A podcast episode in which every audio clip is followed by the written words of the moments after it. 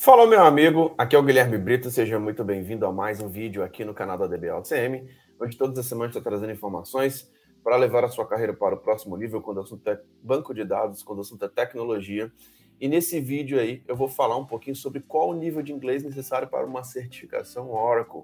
Qual que é o nível de inglês necessário para uma certificação da OCP essa é uma dúvida muito comum que todas as semanas a gente recebe essa dúvida aqui da nossa audiência.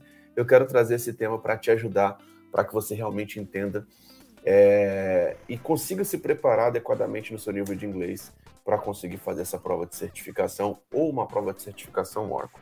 Se está gostando aqui dos nossos vídeos, se inscreva no nosso canal, habilite as notificações, porque todas as semanas tem vídeos novos no canal da DBOCM. Nosso objetivo é realmente te ajudar a se desenvolver nesse próximo nível dentro da área de tecnologia. Vamos lá, pessoal. Antes de começar o nosso conteúdo, eu preciso falar que essa semana está rolando mais uma masterclass gratuita, uma masterclass sobre performance tuning. Se você trabalha com banco de dados de alguma forma, é um desenvolvedor, é um analista, faz algumas queries ali no banco, o banco talento, cara, você precisa participar dessa masterclass gratuita. Clica aqui no link que está aqui abaixo para você realmente não perder essas aulas, porque essas aulas realmente podem te mostrar muitos tópicos importantes, inclusive da prova de certificação, e também tópicos importantes para o dia a dia, para você fazer com que suas queries, que, que realmente a performance do seu banco de dados esteja mais rápido, beleza? Vamos lá, pessoal, sobre qual o nível de inglês necessário para a prova do ACP. Eu vejo que muitas pessoas travam por conta do inglês, ficam com medo do inglês, tem o inglês como uma barreira muito grande. E eu quero realmente trazer esse tema para que você consiga entender de uma vez por todas que dá sim para você fazer uma prova de certificação, mesmo se você não tiver um inglês é, confiante, se você não tiver um inglês realmente seguro sobre o seu nível de inglês hoje, tá? E vamos lá, pessoal. Inglês é importante? Sim. Inglês é muito importante dentro da área de tecnologia. Eu acredito que quem tem conhecimento sobre inglês, consegue ler materiais em inglês, tem acesso aos melhores conteúdos, tem acesso às melhores palestras. Sem dúvida, o inglês ele é muito importante. Mas que, que você precisa entender agora? O inglês, nesse momento que você está vivendo hoje, ele deve ser a sua prioridade? Será que realmente você, é, é interessante você parar tudo para você estudar o inglês? Eu vou falar um pouquinho sobre isso nesse vídeo de hoje, porque muitas vezes não é, não deve ser a sua prioridade hoje. Talvez a sua prioridade seja entrar dentro do mercado de tecnologia. Talvez a sua prioridade seja muitas vezes tirar uma certificação com inglês um pouco mais básico para depois estar tá melhorando. E assim, de certa forma, quanto antes você conseguir já ter o desenvolvimento do inglês, melhor, tá? Mas não recomendo que você pare tudo para fazer só o inglês, tá? Então, isso são coisas totalmente diferentes.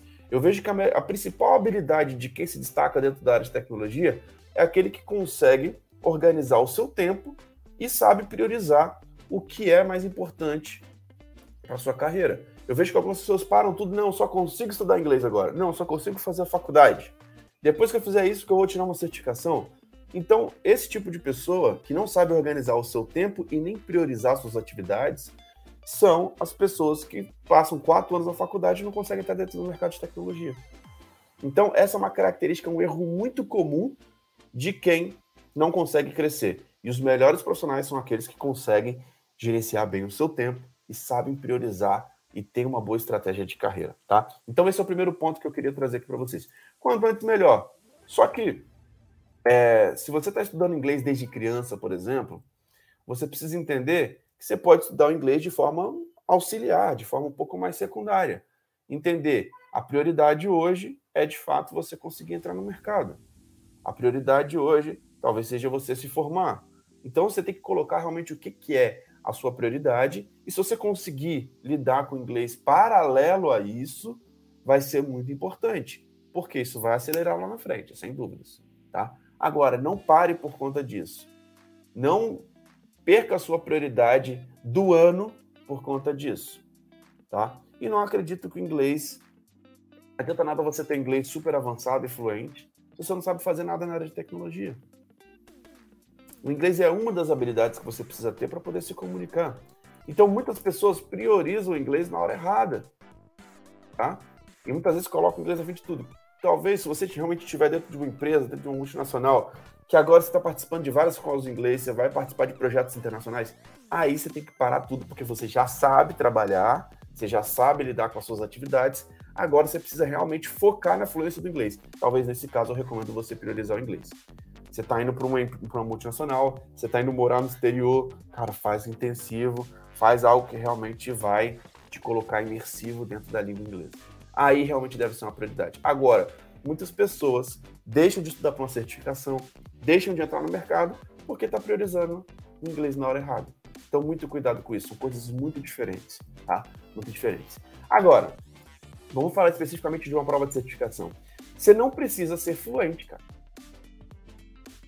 Às vezes você não precisa nem entender alguém falando inglês e muito menos falar inglês, tá? Agora, para você realmente fazer uma prova de certificação, o que, que você precisa? Saber ler inglês. Às vezes você não precisa nem saber escrever inglês, mas você precisa saber ler. Porque em cima da leitura você vai escolher a resposta. Essas provas que você tem hoje, como o ACP, por exemplo, são provas normalmente de múltipla escolha.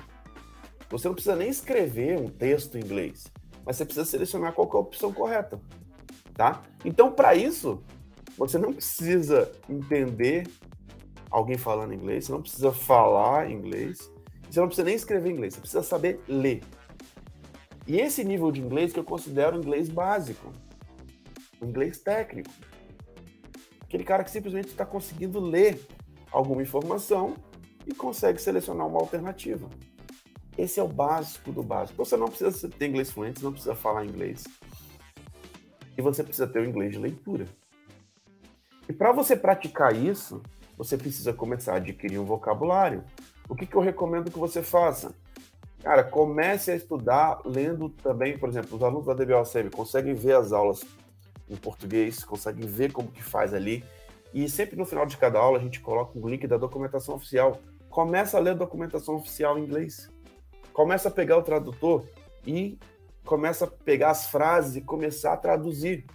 Isso já vai te colocar no inglês de leitura muito bom, para você começar a criar repertório, começar a entender as frases e tudo mais. Cara, pega um filme da Netflix, coloca o áudio em português, mas coloca a legenda em inglês. Você vai começar a ver exatamente as palavras, os termos, como está sendo falado. Isso vai começar a te ajudar bastante. E uma das coisas que eu recomendo, inclusive, para quem tem dificuldade com o inglês, tá? Estude com simulados. Simulado você vai ver exatamente uma ideia de questão de prova em inglês, comece a traduzir o simulado. Pegue cinco questões por dia e comece a revisar essa questão do inglês. Pegue exatamente esses tópicos que você tem dificuldade.